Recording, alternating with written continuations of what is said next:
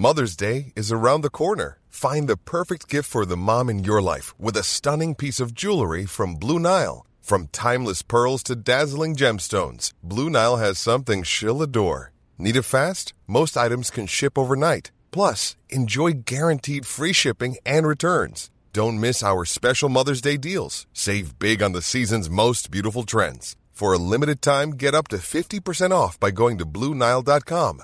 That's Blue Nile.com.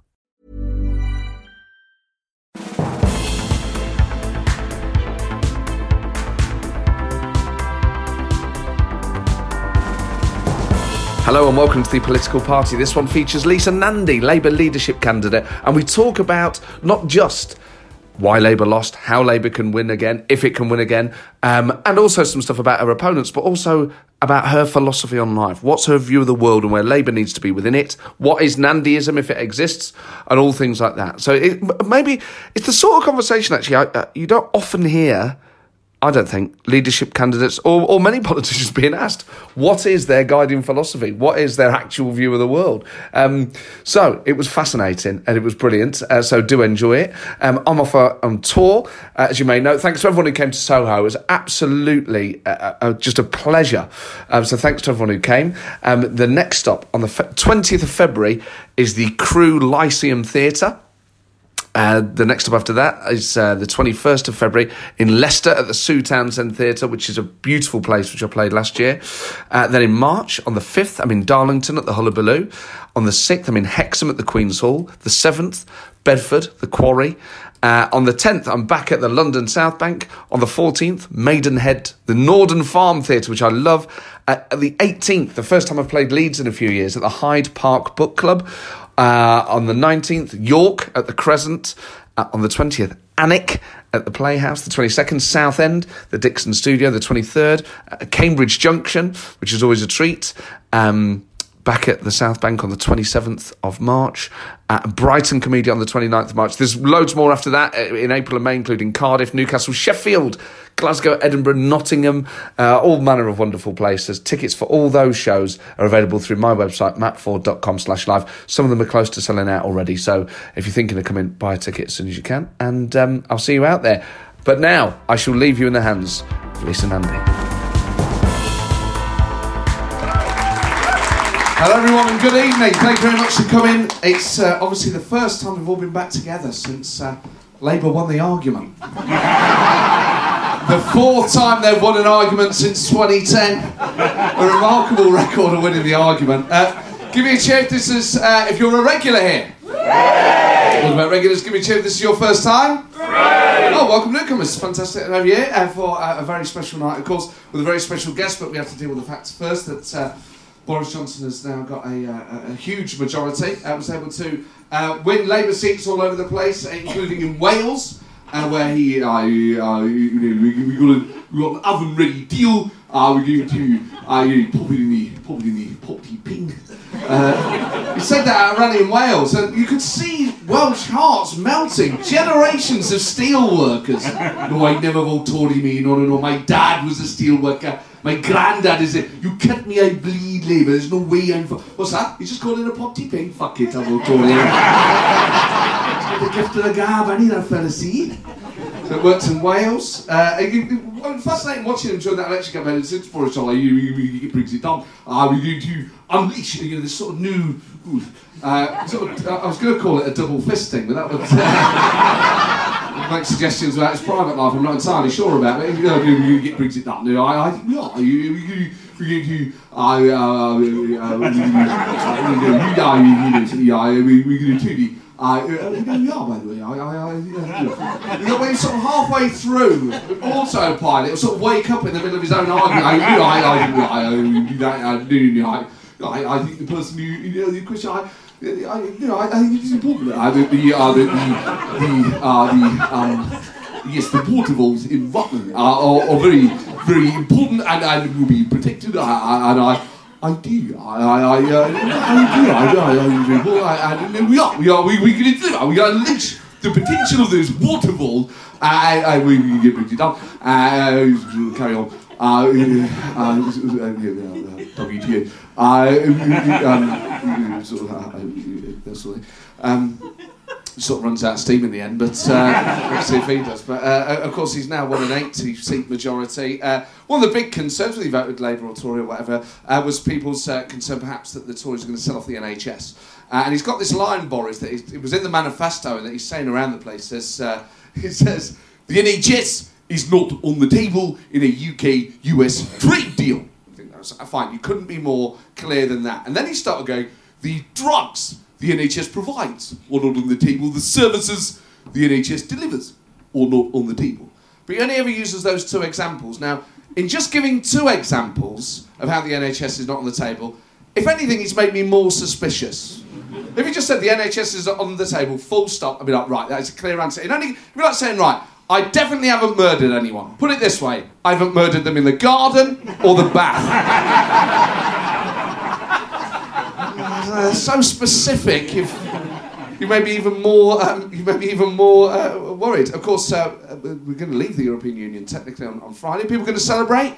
No, No, I mean, I wasn't, wasn't suggesting you should. No. Sort of night of icons. I mean, some people want to celebrate, that's fine. Uh, some people wanted to bung a buck free big bing. Bong. Uh, did anyone give any money to the crowdfunder? It's about a quarter of a million quid. Mark Francois, of course, has been desperate to hear a clock chime at midnight because that's what it's all about. If sorry, getting up in Parliament going, we've got to have this. I mean, I genuinely think at midnight, if they haven't raised the money, he will be up there himself, just fucking ringing it with his tiny little dick because we can tell it's small from his behaviour. But um, one of the big stories this week, actually, election aside, is that considering moving the House of Lords to York. Which, you know, say, oh, getting closer to the people. Well, closer to the people of York, obviously less close to the people of London. You know, but people are all over the place, so be careful. But uh, surely it's impractical having one house down here and one. I mean, quite apart from anything, it's a heck of a walk for Black Rod. Fucking 200 miles just to get a door slammed in his face. I feel the awkward walk from the Commons to the Lords was bad last year with Corbyn and Boris barely speaking. Imagine that on what, according to Google Maps, is a 65 hour walk. Fucking stupid idea. Um, the Lib Dems, of course, you know, before the last time we met, the Lib Dems had a bit of hope. Uh, that has that's sort of gone. along with most of the Lib Dems. Uh, it, oh, it's such an awful night. I mean, I did wonder when that election got called uh, just in terms of the result, I did wonder whether the reason they got squeezed was just that. Given the parliamentary arithmetic at the time, given that potentially Brexit could have been stopped in that election, and that Corbyn was the most likely to form a government out of uh, Labour, the Lib Dems, that just whatever their position would have been on Article 50, they would have just got squeezed anyway. Or whether saying they would revoke Article 50 really fucked them up. And I can't make, I, I can't make up my mind whether for a while they were just the, the adults in the room saying, look, we're the only ones who are sane anymore. Labour's gone batshit, the Tories gone batshit, we're just going to play a steady shit and people are just going to come to us because for once we seem quite normal. And they, by saying revoke Article 50, I think they just pissed off a lot of people who were A, liberal and B, Democrats. And that, that was, that's always been their target market as far as I'm aware. Was such an extreme position for like basically a wet party to take. I can't still am not processing how severe it was. But like walking into the great scone debate we have in the UK about whether you put jam on first or clotted cream on first, or whether you put clotted cream on first and then jam. I'm going, fuck the scone, I want the jam in my mouth, the cream up my arsehole, and by the way, I pronounce it scoon. you pissed everyone off. You're not even pronouncing it right. Um, Labour are going to have a review into their defeat, uh, led, of course, by Ed Miliband. Uh, look, look, I know a lot about losing elections. I'm an expert in the field. Uh, and I want to pray, look, I do. want to pay tribute uh, to Jeremy, who, look, I'll give him credit, knows how to lose even better than I do. Just an excuse to dust that off, to be honest. I'm not not even sure he's uh, uh, exactly involved. Labour were obliterated not just in the north, uh, in, Scotland, England, in Wales, where they were hoping to sort of repel the Tories a bit in Wales. The leader of Plaid, you might have seen during the election, Adam Price, said that, uh, one of the, the prominent MPs, he said, uh, the Welsh have been treated like slaves by the English. We have been colonised by Westminster.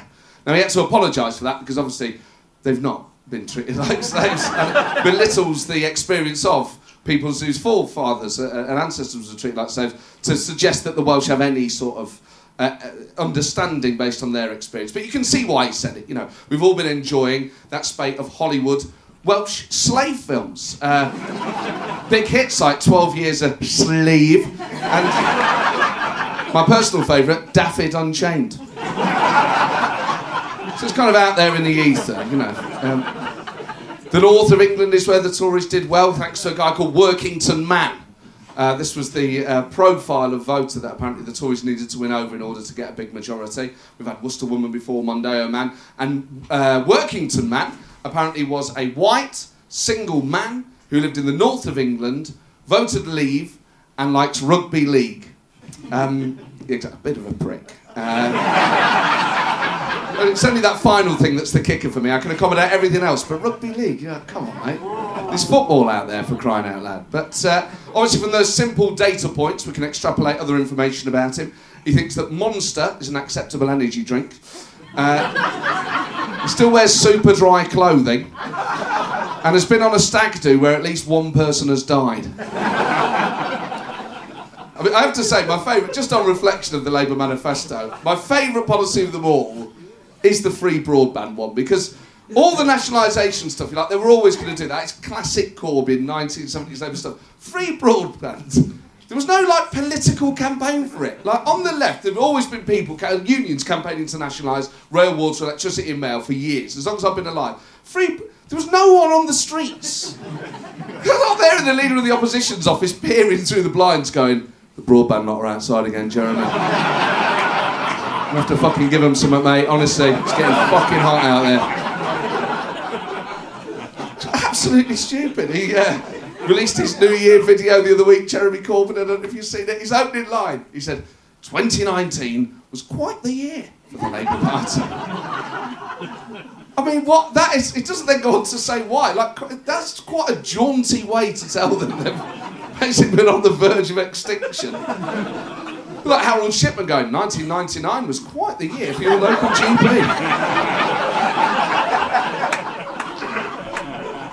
They're not quite similar, actually, the two. Um, he said, uh, Boris, uh, uh, in this video says, We are the resistance to Boris Johnson. now, given that you've just been minced by Boris Johnson, sort of similar level of resistance that a rabbit would be to a combine harvester. No, the rabbit, the rabbit lobby are in tonight. Well, take these truth bombs. Uh, he also he uses this phrase as well, but it's almost Partridge. He goes, they're scared of us because we're not backed by the billionaires or the millionaires who work for the billionaires. yeah, I know who millionaires are. You don't have to explain what a millionaire is. We're not backed by the millionaire, by the billionaires. We're not even backed by the trillionaires who fund the billionaires, who employ the millionaires, who work for the billionaires to keep the trillionaires trillionaires. We're not even employed by the people employed by the millionaires who feed their money to the billionaires, upwards to the trillionaires, who feed it back to the billionaires, to the millionaires. We're not supported by any, we're not supported by people anywhere. So that's part of the problem. Just incredible. He wants to do a tour. He wants to do a farewell tour, Corbyn, and the first stop on his tour, Baghdad. yeah I just want to visit a city that kind of chimes with my values. Yeah, well, there are none in the UK or Europe, so uh, I hope he goes to the front line.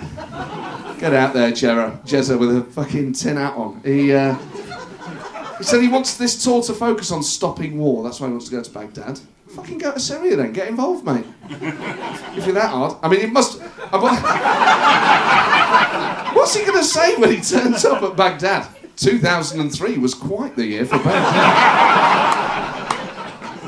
he wants to, in this country, set up a foundation that will provide education for working class people about socialism. Um, we already have it. It's called Life. and I think working class people have learnt the lesson pretty clearly, to be honest. But uh, he also said he wants to promote an agenda of um, socialist I can't read my fucking. Oh, that's it. He said he wants to promote an agenda of socialist struggles. Um, I don't know why he wants to promote struggles, but socialist struggles sounds like a kind of jaunty socialist sitcom. hey, you left my. Hey, who's got my copy of Communist Manifesto? Well, you will leave stuff lying around.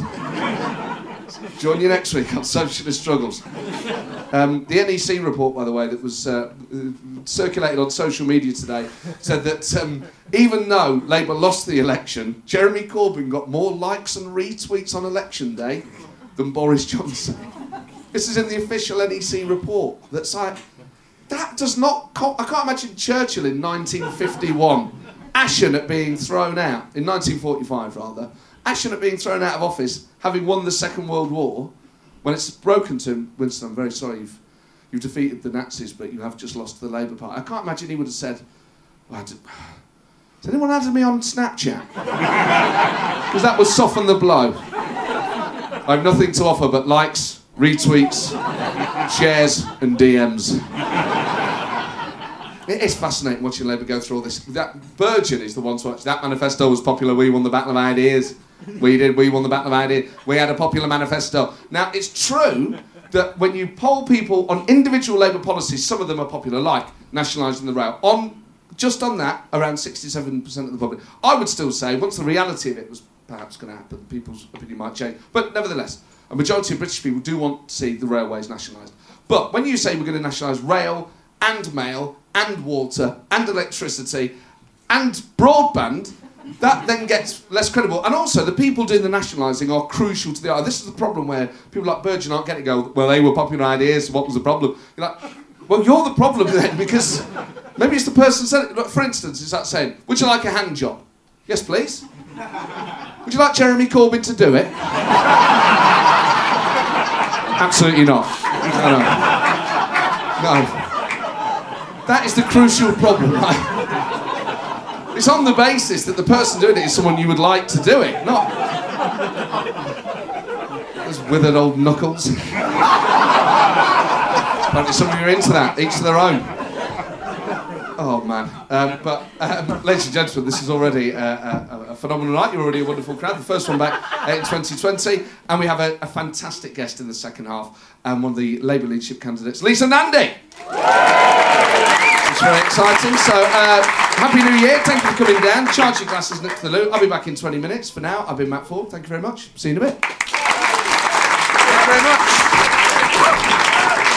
Thank you very much, ladies and gentlemen. Uh, well, we have a very special guest right in the middle of this Labour contest. Someone I've wanted to interview for a very long time. And it's true, as it is every month. Uh, Lisa Nandy has been uh, an MP for almost 10 years, the MP for Wigan, uh, and has been a rising star throughout that time. Someone who's been touted for the Labour, leadership at various points, but now is standing for the Labour leadership. And I think it's fair to say, in this contest, has so far been the surprise package, and the Andrew Neil interview in particular was a kind of Michael Owen moment where this young star sets alight a tournament. So I think it's really exciting to see someone who people have been talking about Keir Starmer, but more as the days and weeks go by, people increasingly talk about Lisa Nandy as someone that not just could win this contest, but someone that they would like to see win it. So it's a real treat to talk to Lisa tonight in the middle of this Labour leadership contest. Please give a huge political party welcome to Lisa Nandy.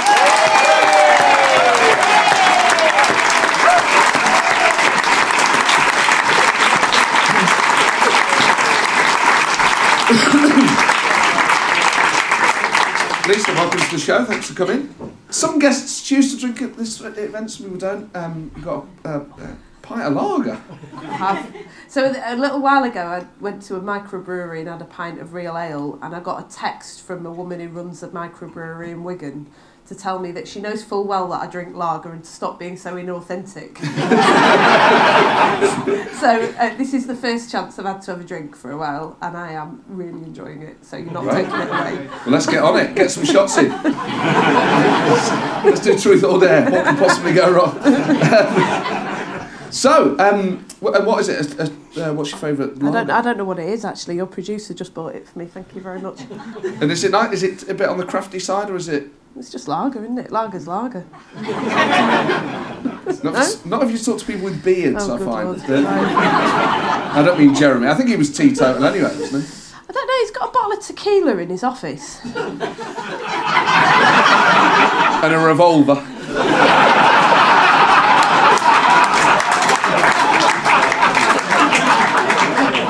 Heck of a way to go. Um, well, as he would say, quite the year. But, um,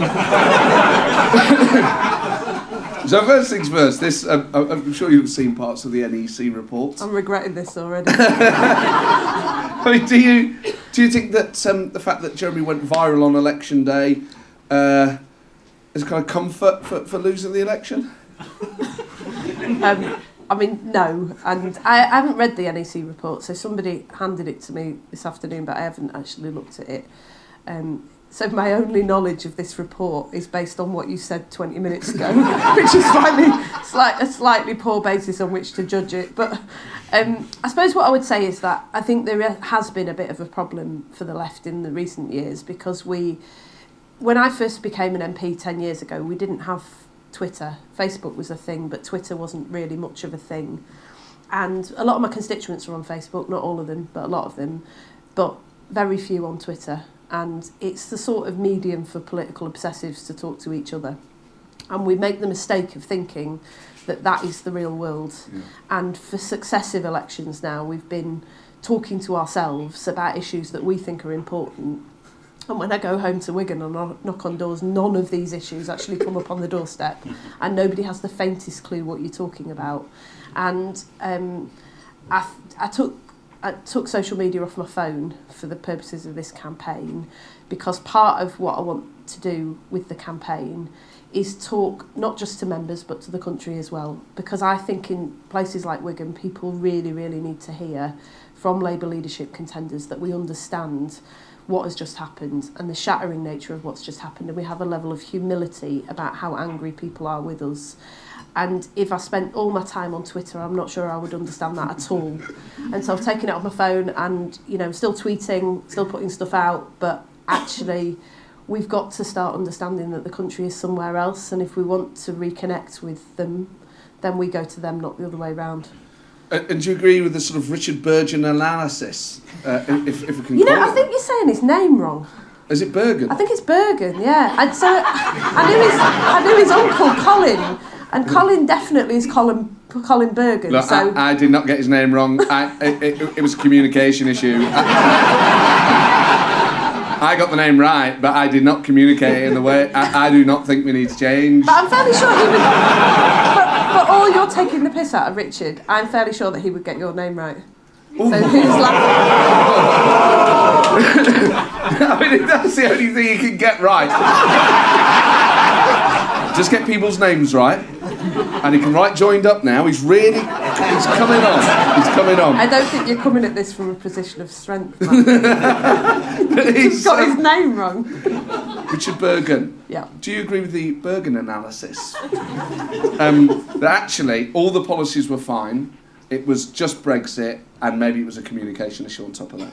So I think it was. Um, I think the sheer amount of policies was a problem. I mean, I don't really know anyone who read the manifesto, to be honest. Did you? All Yeah. of it? Yeah, yeah. Fantastic. Page I'll do a. Michael Gove on you now and start testing you page by page to see what you can remember. Invest in walking.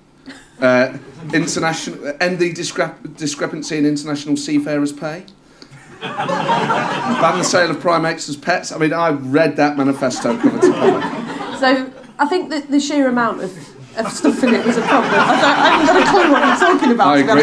This may be part of the problem, but um, I mean, you know, to quote a well-known phrase, Labour needs to rediscover the language of priorities, and there's a reason for this, which is on election day in 2017, I got a phone call in my campaign office from a woman who uh, people often assume if, if anyone picks up the phone in the campaign office or even in my constituency office and they're a woman, they assume it's me.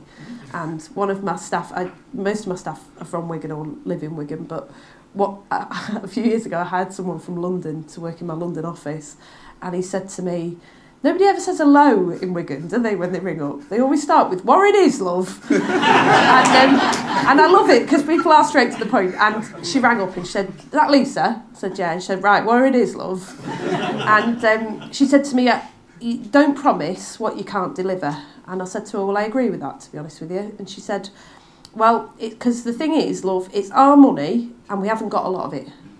And she's right, actually, because that is, you know, all of those commitments that we made in that manifesto, rather than exciting people about the future that we could build and the way that we could repair the social fabric in this country, which is falling apart after 10 years of Tory government, it actually made people feel frightened.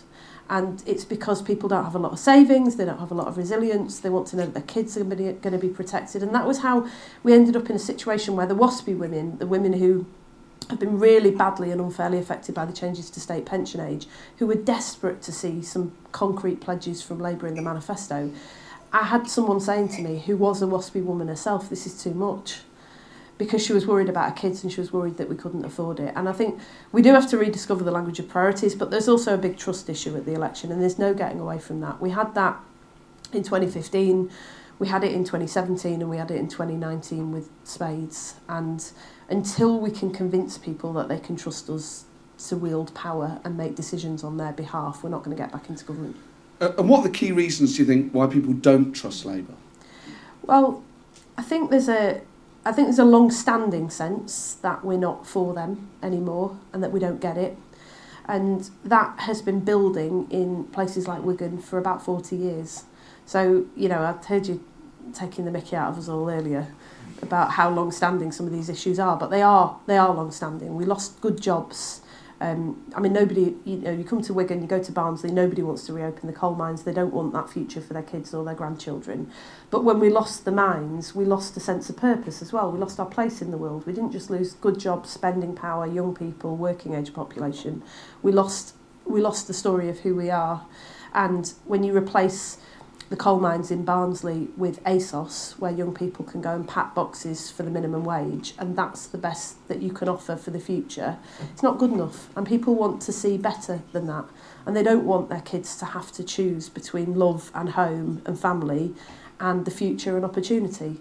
And so you've got lots of older people now in those towns, growing old, hundreds of miles away from their children and their grandchildren, with the spending power having been stripped out of the community. So the high streets have fallen to pieces and the bus networks have been cancelled. It was only a matter of time before I mentioned buses.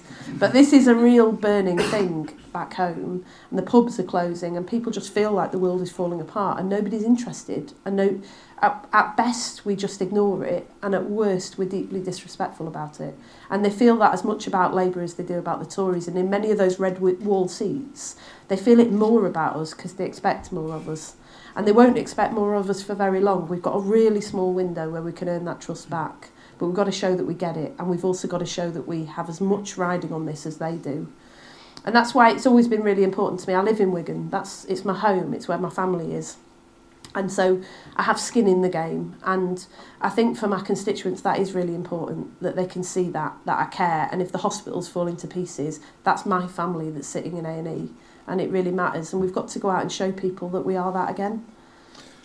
As you say, though, these people are voting Conservative. So, what is it that makes them trust the Conservatives despite this decline as you see it, and not the Labour Party when the Tories have been in, in charge for so much longer? Well, I don't want to speak for everybody because I've heard all sorts of different things in the election, but I never really felt anywhere that I campaigned that there was much enthusiasm for the Tories or any affection for Boris Johnson.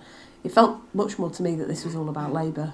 And we were out a few days after the election, before I decided to do this, I went to Ashfield with my friend Gloria, who was the MP there until recently, and Natalie, who's our brilliant candidate. And um, we just we took a TV crew, we took ITV, but we went and just banged on doors and just got people to sh- shout at us. Really, I mean that's basically what they did, and that was partly important to me because I wanted them to have the voice. I wanted them to tell the story of what had happened in the election campaign, but it was also so that I could see whether actually they thought that I was part of the solution or, or not because I wouldn't have stood if, if that's what I'd felt. And um, I met an ex-miner who just said to me, I said to him, what do I have to do? To, like, how could you have done this? How could you have voted Tory after everything they've done to this community in Sutton and Ashfield twice? And he said, because of you lot. It was all about us and he wanted us to wake up and get it and he couldn't see another way of making us do that. And he said he'd never vote for them again. He said I probably won't vote again in my lifetime but I just wanted you to know. And when I said to him I am going to make it my mission to win you back. This is my life's mission now. He's we've been talking for about 10 15 minutes and his face just broke into a smile for the first time. There are a lot of people looking to Labour right now who want to know that we've got it and that we've changed and that we've understood it. And that's why you know, some of the things I've done in this leadership contest might have surprised people a bit. I've spent far more time with the public than I have with Labour Party members. You know, obviously done a bit of both, but wherever I go in the country, I start with the public and I move to the members. And that is because they have to, while they're watching, while they're seeing this process, this really important process that Labour is going through after our worst election defeat since 1935, they need to see the next Labour leader standing up and saying these things and acknowledging what's just happened. And I've watched too many leadership candidates go through this process in the last 10 years. You said at the beginning we've had a lot of contests. We certainly have. And I've watched too many people go through it trying to run the campaign that they think will work for the membership and then come out the other side having already lost the country. And I'm determined that we're not going to do that this time. So to win back the, the, the people you describe as are Ashfield, Mansfield, uh, Sedgefield, uh, and all the Bolsover and all these places that would previously it would be unthinkable that these places would vote Conservative. That's what's happened at the last couple of elections. Is it just about Labour having an industrial strategy and talking about the jobs of the future, or is it also something about the tone in which Labour leaders speak and the culture of the Labour Party and the sort of things that Labour prioritises? So it's all of those things, but it's also more than that. So a few years ago, I was knocking on doors, and Jeremy had been leader of the party for a few years, and um, some guy said to me, "You're all the same." not voting, you're all the same. And I remember sort of laughing and being like, have you not been paying attention? We are definitely not all the same anymore. You've got sort of, I think it was Theresa May at the time, I'm not sure, but Theresa May, Boris Johnson over here. And, you know, she'd gone, it's when she'd ditched her One Nation phase that she had for a few weeks. And then she'd gone on the sort of, I'm going to out UKIP, UKIP. And so she was over there and Jeremy was over here. And I just said to him, you know, come on, like 10 years ago, you could have said that to us, but you can't say that now. And he argued the toss and he, he said, No, you are. You're all, I think what he said to me was, As far as I'm concerned, you're all paddling in the same canoe. Um, never heard that phrase before or since, to be honest. But I was, spent a lot of time reflecting not just on the canoe analogy, but also how it could be that uh, parties that had moved so far apart that a lot of people in the country were saying to us, we feel politically homeless because you've vacated the middle. Um, how could it be that they thought we were the same? And I think that there's something that's happened to the Labour Party in recent decades. We were we were built originally as a party that was built by working class people, not just for them. And we arose out of the mutual societies and the burial societies and all the sort of cooperative movements around places like Lancashire, where I live, uh, but Scotland as well, and Wales, and grew up all over the country, and people actually stepping forward to do what the state wasn't didn't exist to do. And we've lost that sense really of being a movement driven by working class people right across the country and middle class people as well. There's always been a we've always been a coalition of both. And so we've ended in a place where we just we sit in central London and it's usually a small group of blokes and it's always blokes. It, when you go behind the scenes, although the shadow cabinet looks very diverse and very mixed, when you go behind the scenes in the Labour Party, it's almost always a small group of men making decisions. And they commission think tank reports from their friends a mile down the road, focus groups, opinion polls, and then we go, we get on a train and we go to various different places in the country and we say, we know what your problem is, we know how to fix it and we're the people to do it. And actually the Tories do the same. And that paternalist sort of sentiment, I think, really, really is disliked by a lot of people in this country, middle and working class alike, in every nation and region of the UK.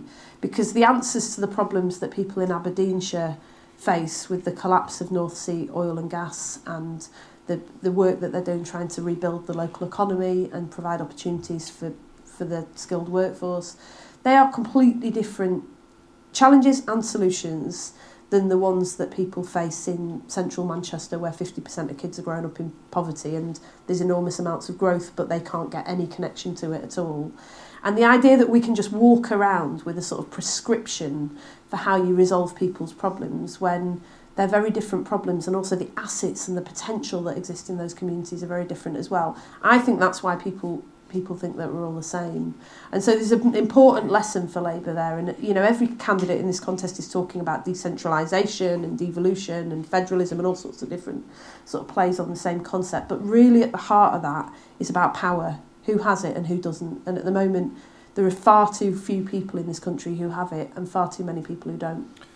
And how do you feel about federalism as an idea for, for the UK?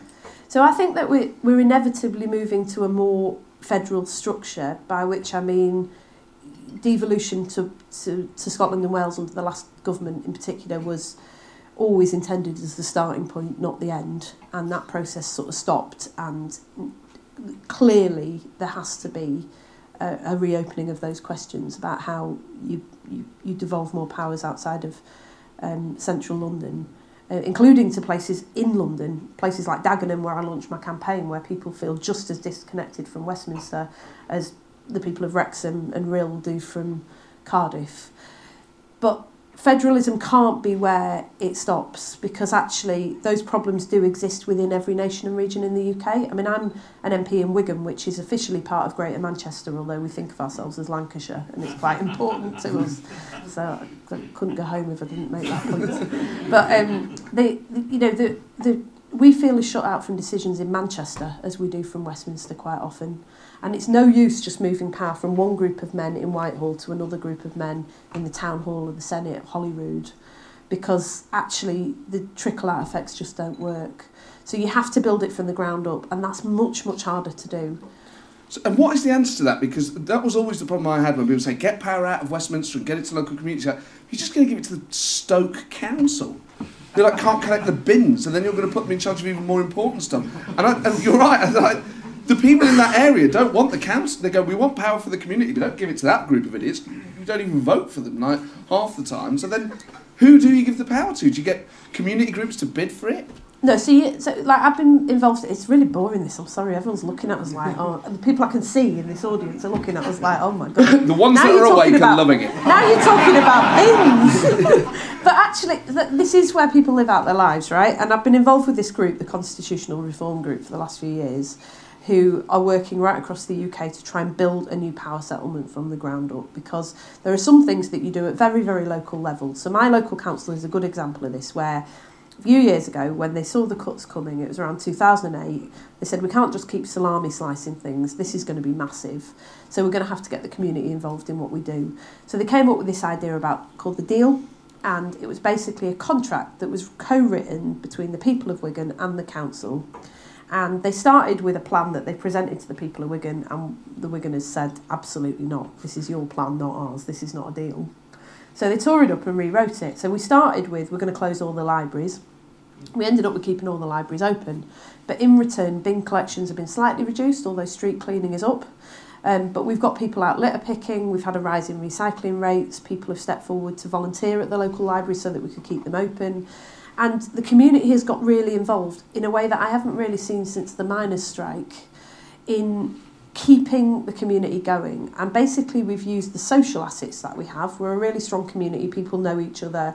You know, I often say it's sort of one in, one out in Wigan. Like, people don't come that often. It's not like where I used to represent in Hammersmith, where you had huge sort of churn and diversity people don't, you know, they don't move there as often, but they also don't leave. And it's like the guy in Willy Wonka, nobody ever goes in, nobody ever comes out. I, have, I actually don't have a clue what you're talking about. but then, so then the deal. I mean, it sounds it sounds a bit like the big society.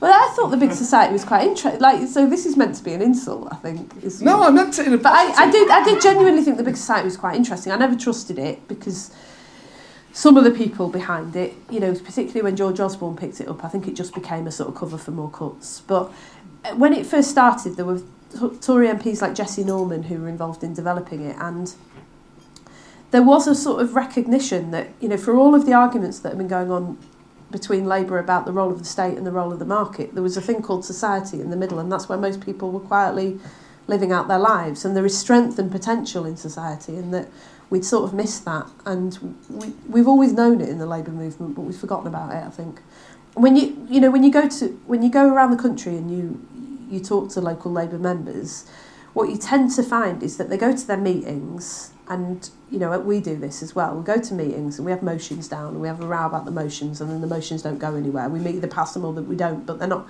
connected up to anything in the party. And we do the minutes and we do all the admin, and then we go home again, and then what you find on a Saturday when you walk around the community is that in the local food bank and the credit union and the Labour Club, um, the law centre, there are there there are Labour members right at the centre of all of those things, doing those things, but not under a Labour banner because there's no real um, sort of way of Labour doing that anymore. There used to be in the old days, but there isn't anymore. And actually, the big society is alive and well, and Labour is living it. We're just not living it in any way that we have a coherent story to tell about it. And to go back to your question about how we win again, this is how we win again, I think, because in 2024, we're going to be asking people to vote Labour who were two or three years old last time there was a Labour government. So banging on about Thatcher or the NHS is just not going to cut it. We're going to have to have a story to tell about why people can trust us, and that starts with what we do where we are in power and what we, how we create change in communities and being able to tell that story. And that's why I've said that we have to become a movement again that's rooted in our communities and that our local parties have to have the resources and the powers that they need in order to create that change. You know, I was talking to the CWU the other day, who Dave Ward, who's the General Secretary, is really supportive of the workers in Wigan because we've got a huge sorting office, we've got a lot of postal workers, and we've got people who the their mums and dads and they work shifts, and often the shifts conflict, and so you've got the mum racing home to relieve the dad for childcare, so that he can go out and do his shift, and they don't see each other, and it's really it puts a lot of pressure on families, and Dave and I were talking about. You know, one of the best things that we could do for people is not just turn up and do sort of gates meetings and organising workplaces, which is really important. But we could also do, why don't we set up a sort of Labour CWU childcare? Because that would really show people that we get it, that we're invested, and that we're there for people all year round. And this used to be what Labour was. It was a movement and it was rooted in every community, and we are going to have to become that again. Um, on top of that, as well, though, doesn't Labour need to feel like actually likes the country it's seeking to govern in terms of the institutions of the country. Uh, no one would expect perhaps any of these Labour contenders to be raving monarchists, but certainly an affection for the armed forces and maybe a more sympathetic reading of British history and, and even a more sympathetic view about Britain's role in the world. Those things seem to really have been absent since the Blair years. So I think you have to have an honest reading of British history. So I'm half Indian, so I'm, my dad came to this country from Cal- Calcutta. Um, few decades ago. And so I think an honest assessment of Britain's history is much, much more important than a sort of, you know, an idealised version that you often get from the Tories. Not from all Tories, but you do get it a lot from, from the Tories. Um, and but I also I do think that if you want to be in charge of the country, you do have to love it. And you know, for all its sort of messy, diverse complexity, and contradictions, you do have to really you do have to really love the place, love the people, and be proud of it.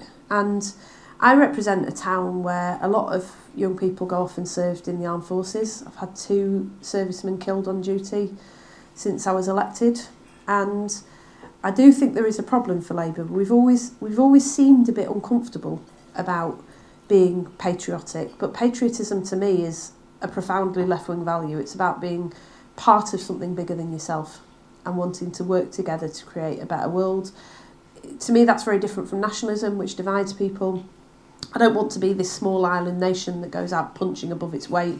I sort of question why we're punching at all. We should be working with other countries. Slapping above our weight? Well, or you know, maybe um, maybe sort of uh, hugging, hugging, hugging, hugging hug, you know, I mean, you know, working together with other countries and with to to raise working people up together. That's always been a really strong part of the labour movement. So, where I live in Wigan, I grew up in Bury, where they had, you know, we had the mines in Wigan. They had the textile mills. We had a few of those as well, but they they had the textile mills. And where I where I where I come from, a lot of my step family worked in those cotton mills, and a long time ago when the Indian cotton pickers went out on strike, Gandhi came over and they applauded him off the plane and they stood shoulder to shoulder with those cotton pickers in India, despite the fact that it was at huge personal cost because the mills had closed down and people weren't eating, you know, people were starving, they were having to organise sort of self help in order to try and survive. But they did it because they knew that it was really important. And there's always been that really strong history of internationalism in parts of the world that you know, voted to leave in the last referendum, and I don't think it's been well understood. It, it has existed there for a long time, and it exists there still. And for me, there's something really powerful about that because that is patriotism to me. That is standing up for the best values of your country in order to advance the situation of people around the world, and that's not in contradiction to our internationalism. It's it's it's two sides of the same coin, and we we've I think we've got to start explaining to people why we believe in these things again. During the EU referendum, I just really felt that people didn't, you know, it's no use turning up and saying we're just going to give you money off your mobile phone roaming charges if you stay in the EU. They've got to understand that history. That's for me, that's deeply personal. That's my step family in Bury and my family in India, and people coming together to stand together in order to advance the situation of both. And that, for me, is that's the sort of roots of my patriotism and, and love of country that I think is very different from a Tory version, but it's a story that Labour's got to tell again. So, if we were to define Nandyism, God. we'd say it was a sort of internationalist patriotism, uh, a kind of uh, a, a, a, a patriotic localism, a, a kind of. Uh, uh, what about the what about the sort of acceptance of, of the market? So, are you are you sort of radical when it comes to this? Are you do you think the state should have more role in the economy, or do you think things of the balance between state and, and public and private power is is pretty pretty good as it is? So, I'm not anti private involvement, full stop, um, because a lot of my constituents work. You know, this especially when the mine's closed. A lot of miners got um, redundancy settlements and use them to set up local businesses and employ local people and do amazing work and um, you know, seen when I was doing the, I was in the shadow cabinet for a while, did the shadow energy and climate brief, and saw how the role of both public and private money coming together within a, a framework of tough environmental regulations could drive investment into clean energy technologies. And some amazing work going on in the nuclear power in, uh, industry for example just down the road in Warrington you've got people developing the sort of nuclear technology of the future and working out how to get rid of nuclear waste in a way that is safe and environmentally friendly and cut carbon emissions and all these things are really really important. And so I think I think that's right but I also I think that when we talk about the public sector I'd like to see a bigger role for the public sector but I'd like to see a different sort of role for the public sector one that walks alongside people at the most difficult times in their lives and hands them the tools and the conditions in which to change their own circumstances. So when I, I spent 10 years in the voluntary sector before I came into Parliament, and it was really at Centrepoint, the youth homelessness charity, that I started to realise that I believe in big states and I'd come in thinking, right, the state needs to fix this for these young people because they're homeless, so we need to build them houses and we need to, you know, give them all the things that they need in order that we can change their lives. And what I started to realise is it was them that changed their lives. They knew better than we did what they wanted their lives to look like and how they were going to get there. But they needed us to put in place the support that they had.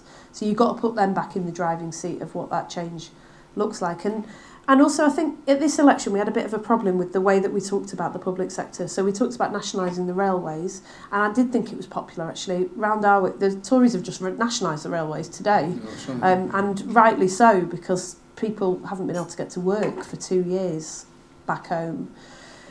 But we didn't explain why, and we didn't explain what that would do. So, you know, nationalising the railways is right, but then the next thing, once you put them into public hands, what are you going to do to make them good railways? How are you going to make them responsive to the people who use them? That's the next part of the story that Labour has to tell. And we've got to have some answers on that. We've got to have some answers on that pretty quickly. And, you know, with the energy industry, I, I was, when I was the Shadow Energy Secretary, Jeremy had just won a huge mandate to lead the party off the back of a, an energy manifesto that promised to do, well do all sorts of things. Reopen the coal mines and cut carbon emissions was one of them, which we thankfully then dropped. But there was a, there was also a, um, there was a, one of the things that he wanted to do was buy back the energy companies, the big six energy companies, and take them into public hands.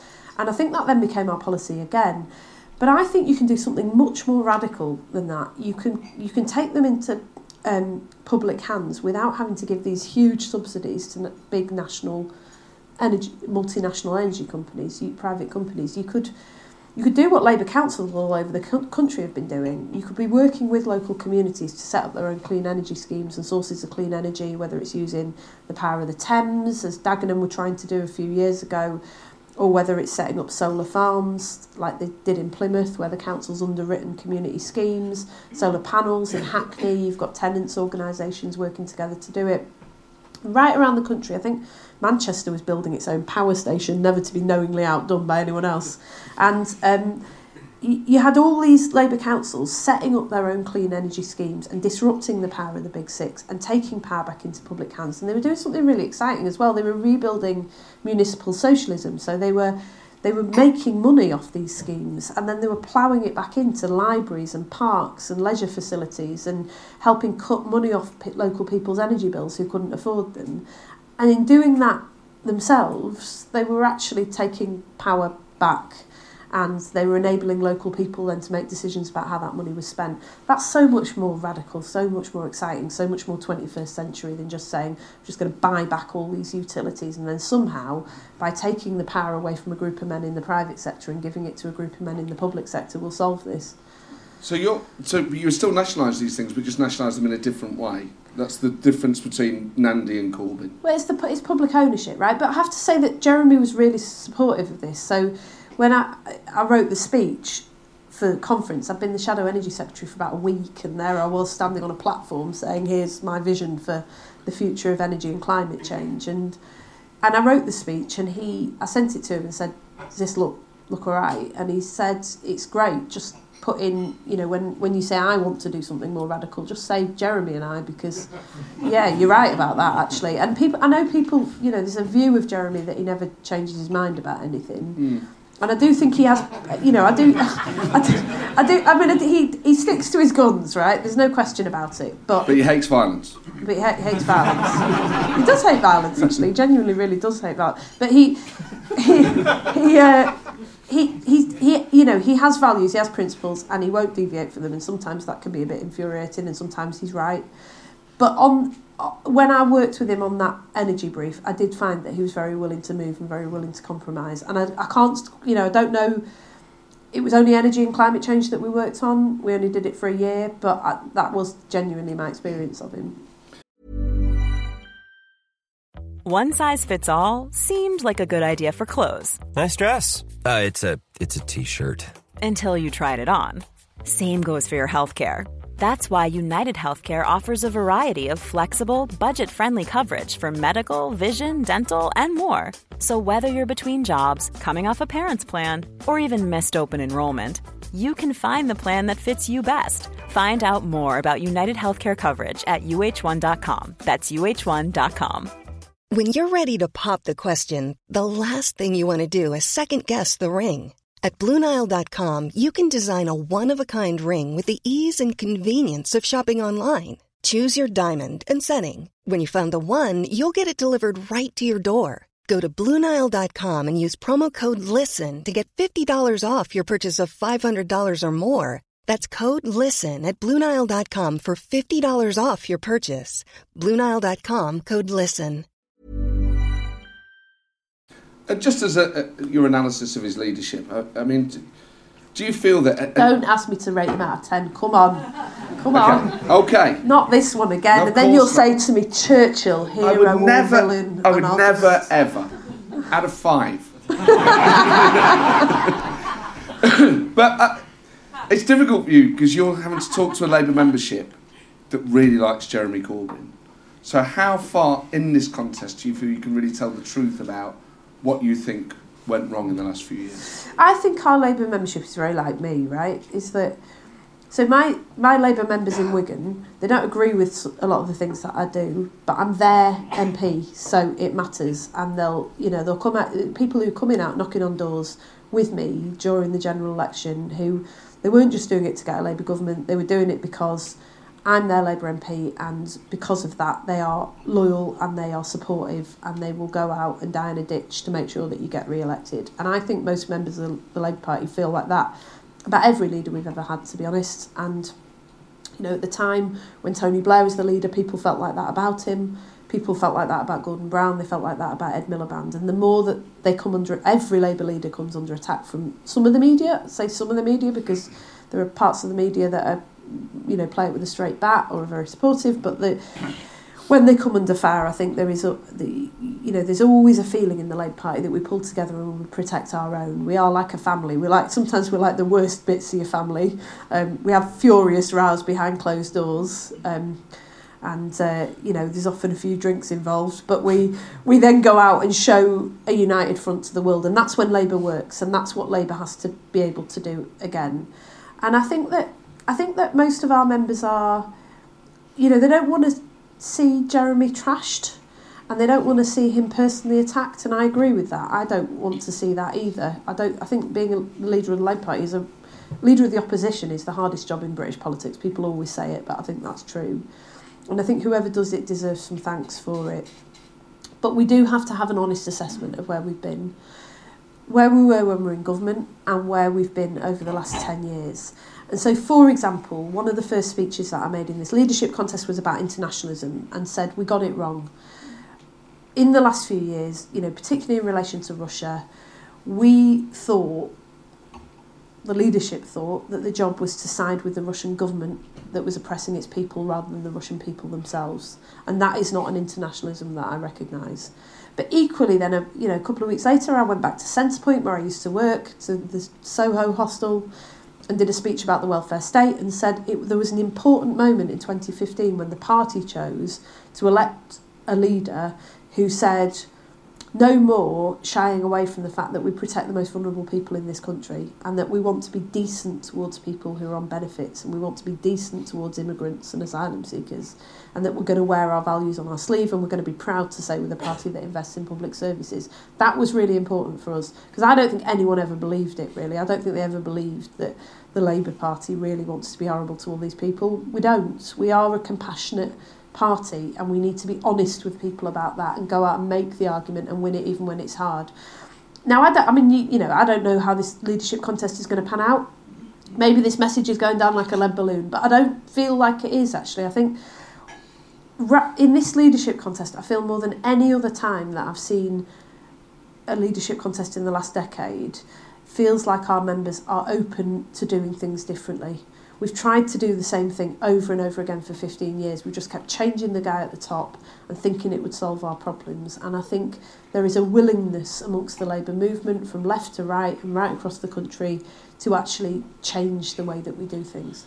But it's, there's also another trend in that. They were changing the guy at the top, but they were changing the guy at the top in an ever leftward direction. And Labour has lost now four elections. The more it has drifted from the position on the map where it was able to win do you think Labour can win from a position that is to the left of New Labour? Yeah, because I think the country's moved. So in 2015, when we were knocking on doors, I got, uh, you know, I would, I'd spent a lot of time in Parliament talking about poverty and the collapse of public services and rough sleeping back on the streets and the crisis in mental health. And it didn't really chime, if I'm honest, on the doorstep. People would often say to me, I don't think it's as bad as you all say it is. And that I think that's partly because, you know, as a Labour MP, you, you have lots of people coming to your surgery, people who've walked miles to access the local food bank, and, you know, mums who have to walk home with a baby and a toddler and big heavy bags with tins in and are in floods of tears and don't know how they're going to last through the weekend. And so you, you see all of that, you see the sharp end of what's happening. And there was a disconnect with the wider public. And then by 2017, we were knocking on doors and people were saying, this is terrible, this is really terrible. It started to hit things like the National Health Service in a really big way. And people had started to really feel that when their elderly dad had a fall and they'd gone down to A&E, they could see what was happening and they, they really didn't like it. And I think people are looking for quite fundamental change in this country now. And I think we're a very decent country and I think you can go out and make the argument for things like immigration and fair treatment of immigrants and um, a good social security safety net. And people will accept that, but they are, they'll only accept it on the basis that they think that it's fair. And so you have to start from where people are and you have to understand what their concerns are. Best example I can give you is free movement. I I was the first Labour MP, I think, to come out and say the party should drop its opposition to free movement after the referendum. It was always going to be a choice between whether we were in a customs union and had access to the single market or whether we we were ending free movement. And for me, with the Labour Party, we protect people's jobs. But also, free movement has been a good thing for this country, and it has brought, you know, as an internationalist party, surely we've got to believe that people being able to work and study and move and meet people and know one another and see the world is a really, really good thing for all of us.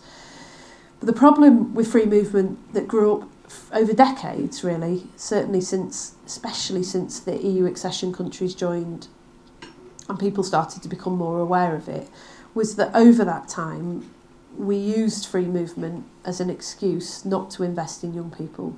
And that happened in almost every European country. When I went to Germany, it was exactly the same. In Berlin, they were saying free movement's great and everyone supports it. And then I went to Cottbus, which is a former industrial town about an hour outside of Berlin, very similar to Wigan. And all the all the people, older people who were left there, were saying exactly the same thing. Our young people can't get jobs. This just benefits the skilled and the highly mobile.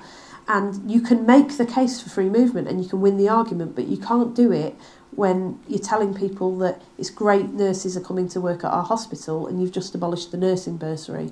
And young people who live just a few miles down the road from the hospital are saying, Where's my EMA? Where's my nursing bursary? I'm glad that people can come and work at this hospital, but why can't I? And Labour's got to understand that. When I say we've got to be rooted in our communities again and we've got to show that we've got skin in the game, that's really what I mean. We, did, we didn't understand that, we couldn't hear it. We dismissed it as concerns that were racist and xenophobic in places where you know, working class communities like mine have run the far right out of town time and time again. We did it with Tommy Robinson last year, and the minute that he turns up again, we'll do it again. And we dismissed all of that because we just didn't understand the people that we represented anymore, and we've got to show that we've got it. So, where do you put yourself on the spectrum then between New Labour and, and Jeremy Corbyn? Are you closer to one than the other? I mean, I suppose when I first got this is a really complicated question because when I first got elected in 2010, I was the hard left of the Parliamentary Labour Party, and I haven't changed my views on very much in that time. But the world, the ground has shifted around me, and so you know, in the intervening years, I've been labelled everything from a sort of you know blue Labour to a red Tory and uh, hard left and momentum and militant and progress and everything, every like every label that you can possibly attach to people, we have found ways to attach to people in recent years. And I just, you know, I don't want to sort of duck away from the question because I, I suppose traditionally you would say I was left of centre, but I just I think the way that we found to like put each other into boxes in this party has been a total disaster. That's sort of traditionally what you expect your enemies, your political opponents, to do to you. We've just spent years doing it to each other, and it's we've done it in every faction of this party, and it's desperate. It will it will kill us. And when I when I think about my friends in the Labour movement, I mean, I was saying this to you in the green room earlier, is that like a lot of the people standing in this leadership contest, I would count as friends, and you wouldn't expect that I would be friends with Jess Phillips and Clive Lewis, but actually they're two of my best mates in Parliament. Yeah, but the stuff you said about them back there was awful. I mean, the stuff they get up to, and together. but I know what you mean. But isn't it more just that you know, for, for there might be people here tonight who are members of the Labour Party or uh, affiliates who, uh, you know, uh, might think, well, some of these contestants are new to me. I just want to know, you know, I'm say a Jeremy Corbyn supporter, and I want to know who the best custodian that is now. It's probably Rebecca Long Bailey. But if you're say a sort of Kinnockite, and you go, well, who's the best Kinnock candidate for me? Right. Is it Lisa Nandy or is it Keir Starmer? If you're a Blairite, are you the best candidate for the Blairite wing? So let, let me let me give you a bit of a sense of this, right? So I I grew up in Manchester in the 1980s. It was a very political time. I mean, people were losing their jobs. They had rough sleeping on the streets. Manchester at that time, it's before the EU stepped in and re- put lots of money in to rebuild it. It felt like it was falling to pieces. Derelict shops and buildings and so on. And um, there was a real sense that the government wasn't just not for us, that they were actively working against us. And um, so I am political, very political, and always have been. And my family is very political in lots of different ways. My dad's a Marxist, my granddad was a liberal, and we've got everything in between in my family. But I've always been left. And I joined the Labour Party as soon as I could as a teenager and got stuck in because I thought that that was the best way to make the world better, and I still genuinely think that now. And I spent the 10 years before I came into Parliament as a housing caseworker in Walthamstow, and then working with homeless teenagers for Centrepoint, and then fighting for the rights of migrant children, refugee and migrant children in immigration detention, and being made destitute by the last Labour government before I before I got elected in 2010, and you know I. I'm prepared to stand up and challenge power wherever I find it, if it's being used for bad, not for good. And I thought that the last Labour government was phenomenal in some of the things that were done the minimum wage, investment in health and education. You know, people going blind waiting for cataract operations. People forget all of this now, but this was life changing. It was game changing under the last Labour government. But there was also there was there was another side to that. Things like the treatment of migrants and asylum seekers and you know, I chose, I, cho- I choose, I always choose to go to where it's hard, not where it's easy, and to make a stand and to try and to try and take the argument on where it's unpopular and win it, and never shy away from trouble in that respect. And I came into Parliament in 2010.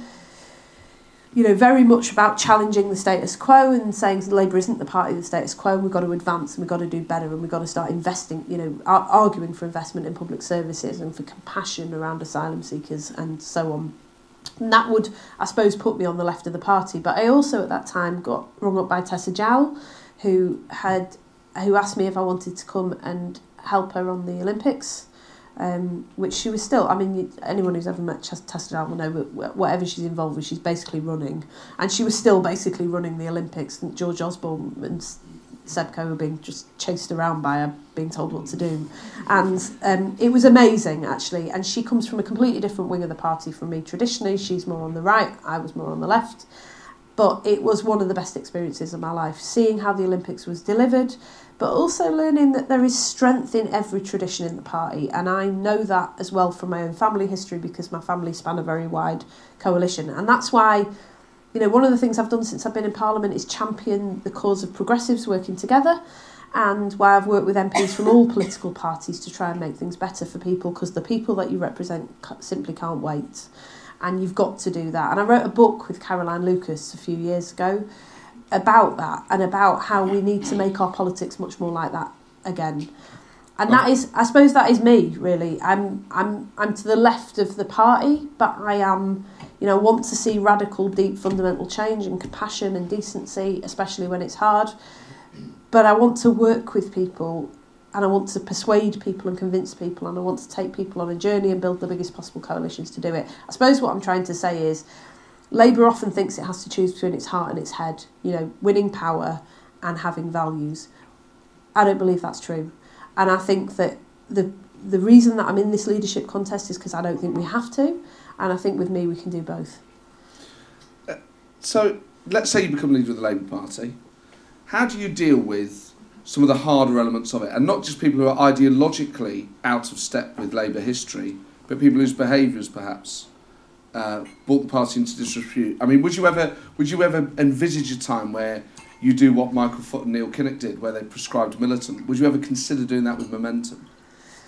No, because a lot of my friends joined the party to join Momentum and to get involved, and the but reason they could just choose to be Labour members, and you could say, look, Yeah. you can't have dual membership. and that that's that's the goal, right? The reason that a lot of my mates joined for to get involved with Momentum was because they didn't want to come to meetings and discuss motions that weren't going anywhere and talk about which printer cartridges we were going to buy for the printer. Well, honestly, I'm not joking. I spent a lot of time fundraising for new risographs and arguing about which printer cartridges we're going to buy in the last 25 years in the Labour Party. And you know, nobody nobody wants that. Even the people who are passionately having the argument about the type of printer cartridges, really deep down, do not want that. And do you have do you have a favoured brand or, or model? You Don't. there might be activists in the room. Please don't reopen it. It went on for eight months in Wigan, and I just I can't bear it. Please don't revisit it.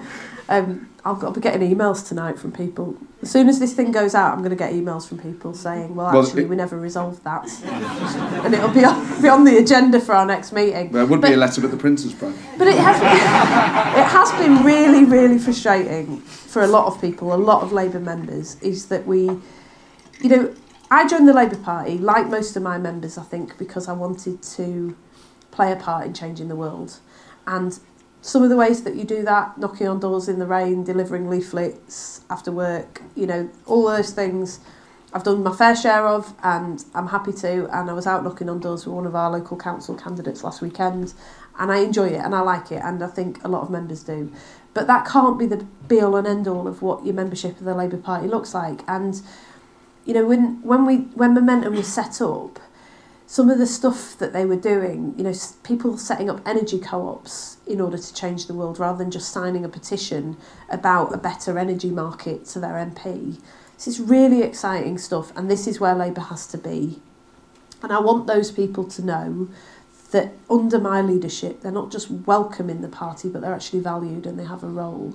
And I'd much rather we're doing this under a Labour umbrella. I'd rather that we're doing it as the Labour Party rather than as one faction of the Labour Party. But that, in a way, is a challenge to the party as a whole. Is that we've got to change to become much more dynamic, much more radical, much more rooted in our communities, much more empowering of our members and our constituency parties in order to deliver that change. Where where I think you were sort of going with that though, and where I think it's fair and that you've got a point, is that there are parts of the party, and it's not confined to the left actually. You see, the, the, there are factions on the left and right of the party that are mirror images of one another in the way that they treat people and the way that they treat each other, who, who, who essentially have very little time or respect for each other, who want to be the people who are in charge or nothing else, who see other people in the party as the enemy. And that culture is really, really existential for Labour. If we go out and claim to want to be build a more compassionate, kinder, fairer country. But people can see us clubbing the hell of out of each other behind the scenes and treating each other without decency or warmth or dignity. We're never going to win power and we're never going to win back people's trust. And so that culture has to change. And people who want to work together, be decent, be challenging to one another. Unity is not uniformity. We can be, you know, our strength is our breadth. But those people who want to do that they are absolutely Labour to the core, whether I agree with them about nationalisation or not. The people who, who don't want to do that, they shouldn't have a place in the Labour Party because they, they're, they're killing us. And when I left the Shadow Cabinet in 2016, that was the argument that I had with, with Jeremy and some of the politicians around him about that culture will kill us. And those factions, whether they exist within the leader's office or whether they exist on the back benches, they will kill us. And I don't think I was wrong about that, to be honest, because here we are a few years later having continued the civil war and look where it leads. But do you see those two factions as equally culpable? Yeah, I do. I think they I think they grow out of one another. So I think that, you know, I, so in about 20 years ago, I went to work for a guy called Neil Gerrard, who's the MP for Walthamstow, who's Stella Creasy's predecessor, and he was a member of the campaign group. And at the time, you know, the party, I suppose, in my view, had moved to the right, and had, there were, you know, I wanted to see a party that was much more, um, you know, for example, Neil was opposed to the Iraq War, so was I, and it was during the time of the Iraq War. I wanted to see us being much bolder about going out and investing. I could see why we were so cautious. I've understood it more as I've got older that, you know, having been out of power for that long, there was a real nervousness about about saying we'll break with the Tory spending plans. I heard Alastair Campbell once describe it as, you know, they felt like they were carrying a Ming vase over yes. a tightrope. I think that might have been on your podcast actually, and um, it, you know, I can see why they were cautious, but actually there was a housing crisis in London. It was desperate. People were sleeping on the streets. There was a the housing benefit system had collapsed. Overcrowding was rife, and something had to be done. And I went to work for Neil, and um, uh, just at a time when all of that needed to change and found somebody who was a very strong advocate of all of that and just felt this is the direction of travel that the Labour Party needs to take.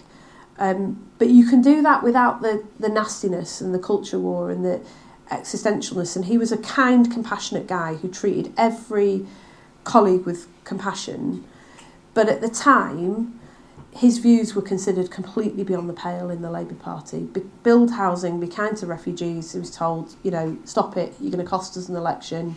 You're not welcome. And actually, you know, they, they were that group of people were completely shut out of of power. They weren't allowed on select committees. They weren't allowed on bill committees. They had the worst offices in Parliament. I remember him voting against something once, and we get we were threatened with being moved into a Portakabin out the back of Norman Shaw North, which is the worst building in Parliament. And, uh, you know, I said to him, you've got to stop this or we're going to end up in like some kind of shed out the back. And, uh, Well, you know, thanks to Jeremy. but but Jeremy was a. That's when I first met Jeremy. I was 21 years old, and they were all being treated like that, as if they were completely beyond the pale and they had no place in the Labour Party. And you can see why then. You know, you fast forward a few years, and that wing of the party has just won the leadership contest. You can see how that behaviour then gets played back to the other side. But my argument to Jeremy in 2016, and it would be my argument still, is we've got to break this cycle. You know, we're not here to get revenge on each other. We're here to look outwards to the country and win for the people that we represent and change things for the people we represent. And I, you know, I can't summon the energy to get out of bed in the morning to fight other members of the Labour Party. I'm just not interested in it. Like, this is a really, really tough job. Hang on, they're in the bedroom. Are they? They're everywhere. But you know, I mean, who can who can be bothered to do that? And actually, what's the point in the end? I've been a member of Parliament for ten years now, and we've just lost over and over again. And every time we lose in Parliament, I have to go home and explain to the people that I'm supposed to be changing things for. That I can't yet again. I can't do it. I don't want to do that anymore. So that's you know we've got to leave all that behind. And I think there is a new generation of politicians coming through. It's not necessarily an age thing. It's just a new generation of politics who've come into politics later and just think enough of this, and we're determined to break it. And that's why I said that the way that we conduct ourselves in this leadership contest really matters, because we've got to raise the bar. No more attacking each other. I don't want the next leader of the Labour Party, whoever she is, coming out wounded from. So, in that spirit, let's talk about your your uh, your opponents in this context. But let's let's say some nice things about them. So, what is Rebecca Long Bailey's biggest strength? Well, she's northern, That's undeniable. so yeah, I would go with that. Um, politically, what's her biggest strength? Um, well, she's her own person, I think.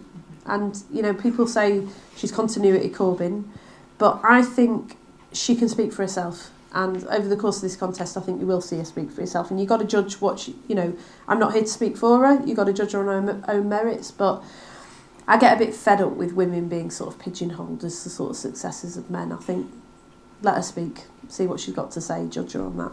Oh yeah, well, I think you're right. I think when she gave Corbyn ten out of ten, she uh, she clearly spoke for herself. Um, in fact, But she can pronounce Richard Burgon's surname. so there is that. I just thought it was Richard Burgeon. I mean, let's not let's not rule out the fact he got his own name wrong. let's not rule that out. I think that was that was ruled out too early in this process. Sounds process. dangerously like fake news to me, but let's Well, see. I, look, I pronounce it how I pronounce it. Right. he's so he's so inherently cut. Is he quite? No, no, no. I think you should. I think you should get him on this podcast to see if he can do as good an impression of you as you do of him. I think he's the enemy of bees. um, a deep cut there for, for fans of the Burgon canon. Um, so, uh, the, the, what's the best thing about Keir Starmer? Um, wait a sec. Somebody, somebody just said good hair. Yeah, but like in real life. Good hair. Good hair? Can I have good hair? If you, I mean, don't speak for a man. It's a bit. It's a bit.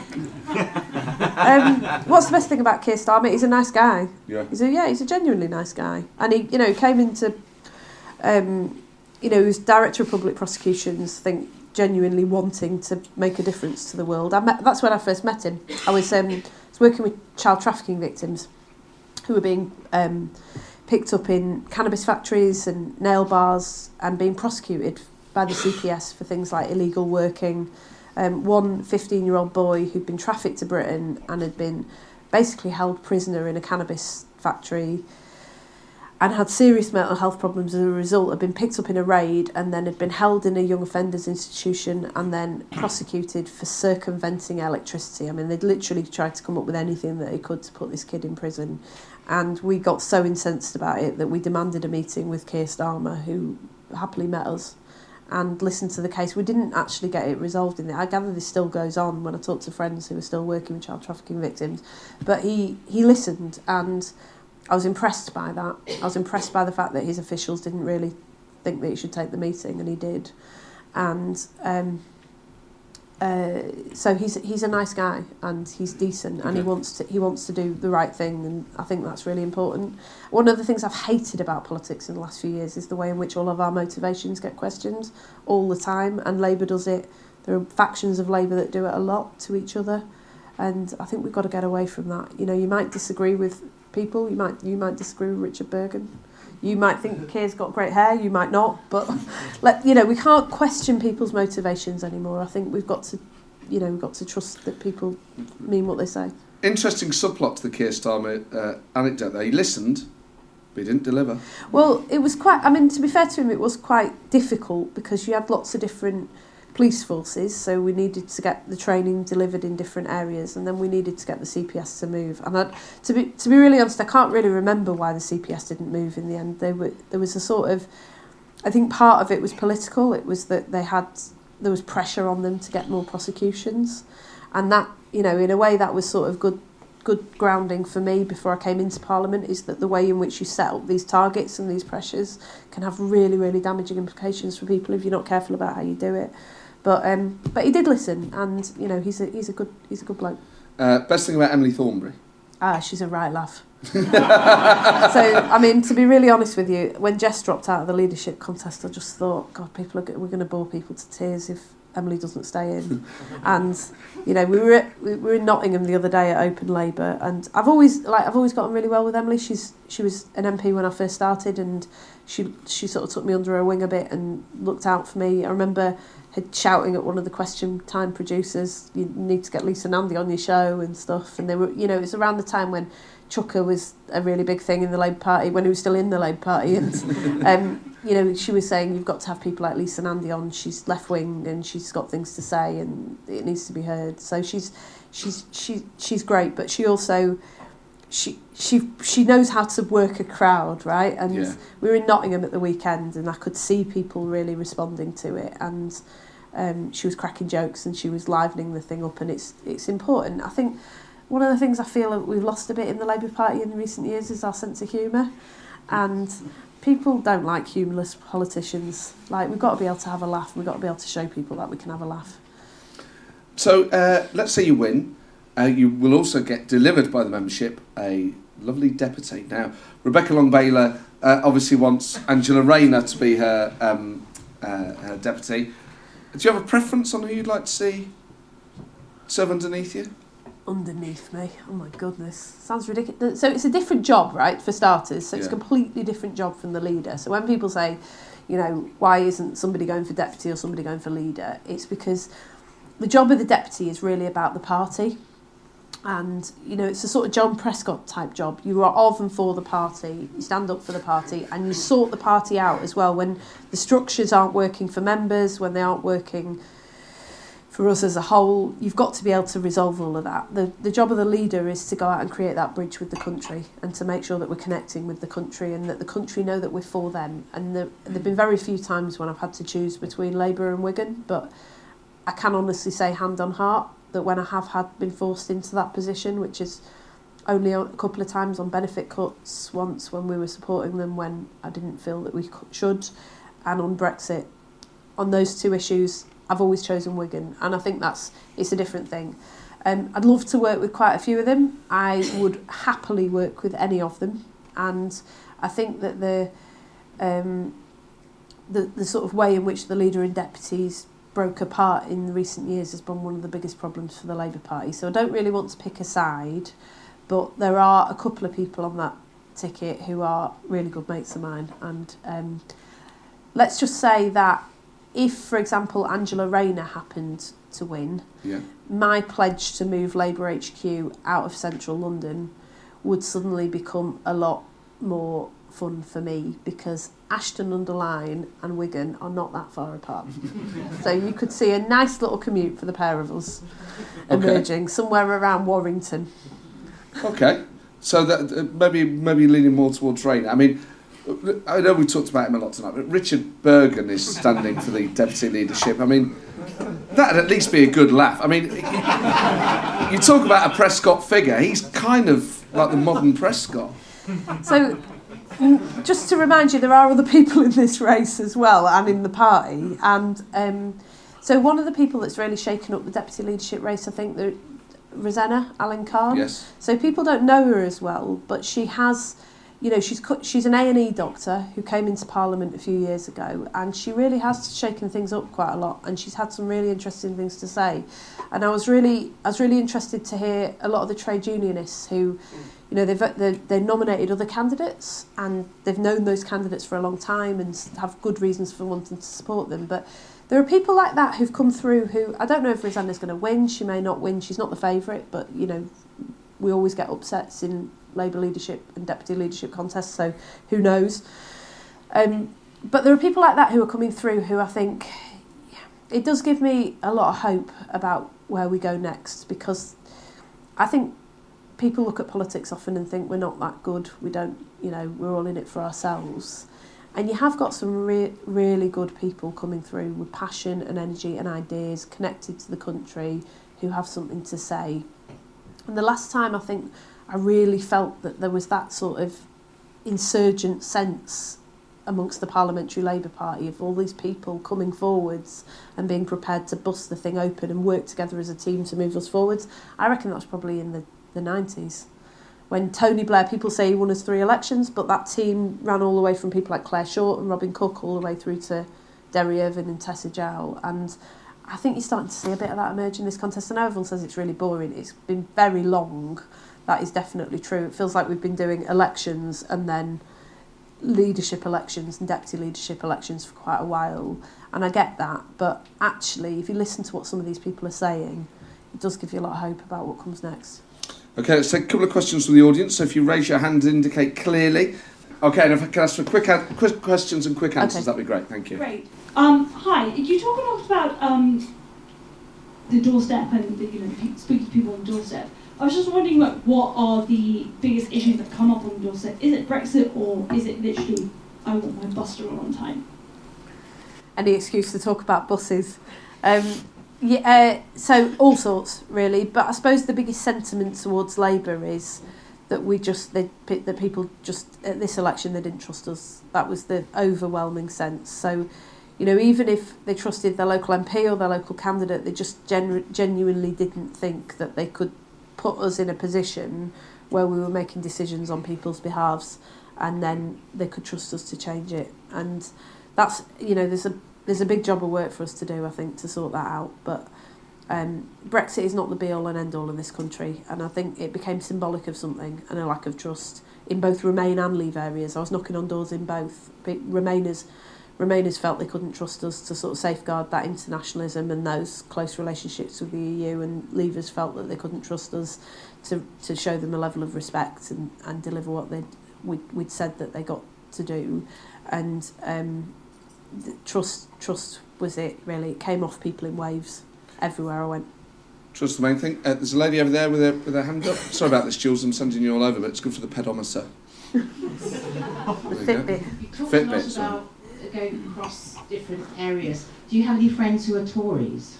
um, so I've got a mate who's going to get hounded now by the media I've got a mate from uni who's a Tor- well he's a Tory voter I, I know I've been working on him but it's not getting me anywhere um, so but you know you know there's those t-shirts that say never kissed a Tory and loads of people wear them at Labour Party conference and I did say to a friend of mine a while ago how would you know like, who was going around at 14 in nightclubs being like you know can I ask about your voting preference and I do think All there is right, some of us did, but for fuck's sake. some of these strange people. I do think there is something a bit weird about when we said, you know, I'd never be friends with a Tory. We are going to have to win back a lot of people who voted Tory at the next election if we want to win power. And they're not just people who voted Tory once. A lot of them are people who voted Tory two or three times. And just to go, get a majority of one, we're going to have to convince them. So I think it's right, you know, to, for people like me to say I hate what the Tory party has done to this country whilst also recognising that not everyone who votes for a different party is automatically our enemy. And so, just on, onto that, who's your favourite Tory MP? I, I, I'm going to curse them, aren't I? But just which you know, it can be for any reason. I think um, so. Thérèse Coffey does good karaoke. Okay. Um, And this is the final question of the night, and therefore the best question we've had all evening. No pressure. Here we go. The golden question. The question to end all questions. If you have free movement, how can you Oh, um, sorry. How can you convince people to invest in training? How can you pay for health care, education, and welfare if you have completely free movement? So the, the free mis- movement system we have doesn't stop you from doing any of those things, and actually, that that is a one of the frustrations that I think a lot of us had during the referendum campaign was that a lot of the issues that people were raising with us were issues that the UK government was responsible for and that the UK government should have dealt with. And in a way, it became a referendum on political power, full stop. And that slogan, take back control, it caught the mood in towns like mine like no other in my lifetime. But I think it was not just a referendum on on the EU, it was a referendum on Westminster and it was a referendum on the town hall as well.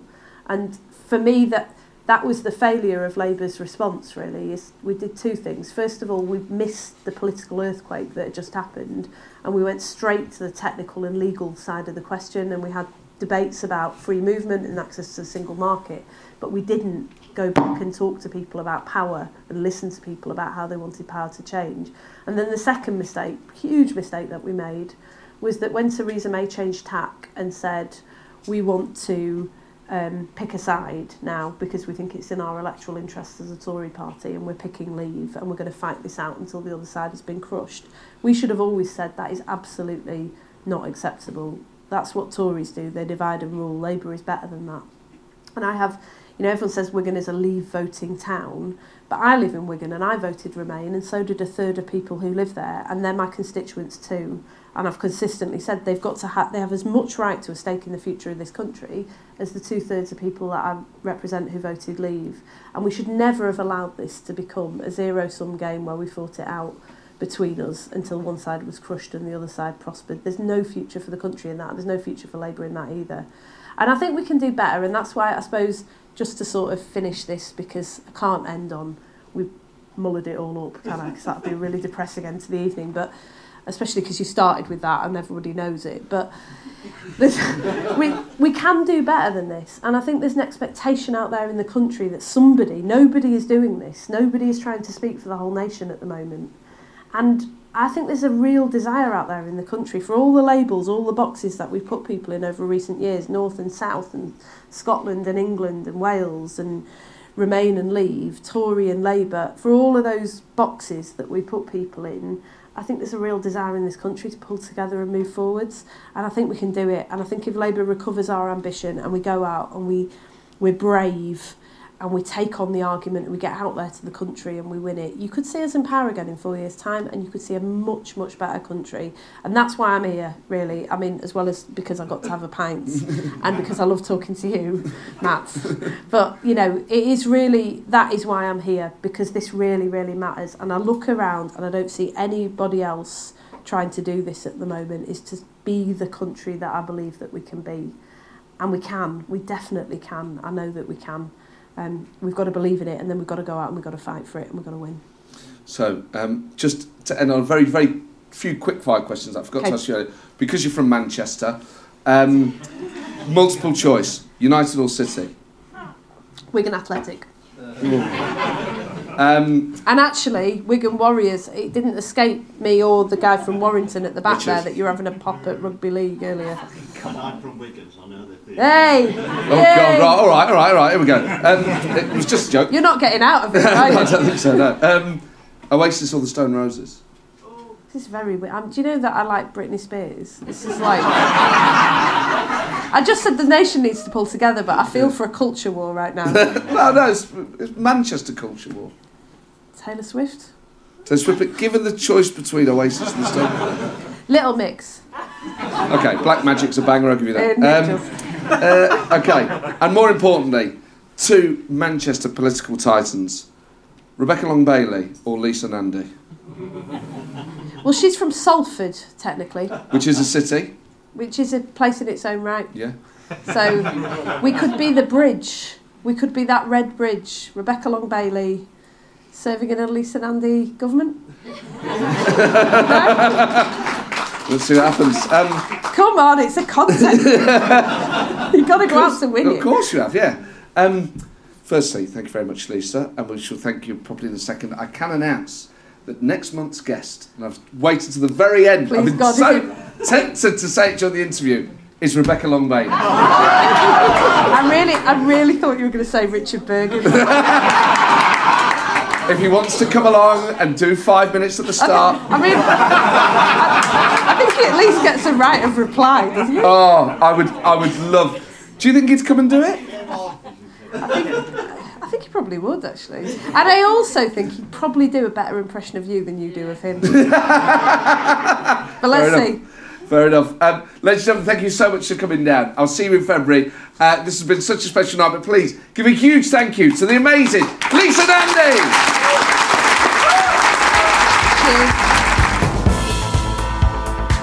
Lisa Nandy there. Who knows what happens next in the Labour leadership contest? It's fascinating to watch. And of course, I'm delighted to be able to talk about it with another Labour leadership contender, Rebecca Long Bailey, which I'm really excited about. And that means that in the last couple of years, I'll have interviewed all of the people standing for the Labour leadership or that were in the contest. So Jess Phillips, Emily Thornberry, Keir Starmer, Lisa Nandy, and then Rebecca Long Bailey. So if you are a Labour member trying to make up your mind or you have an affiliate vote or whatever it is, you can listen to those and hopefully on some level they'll help.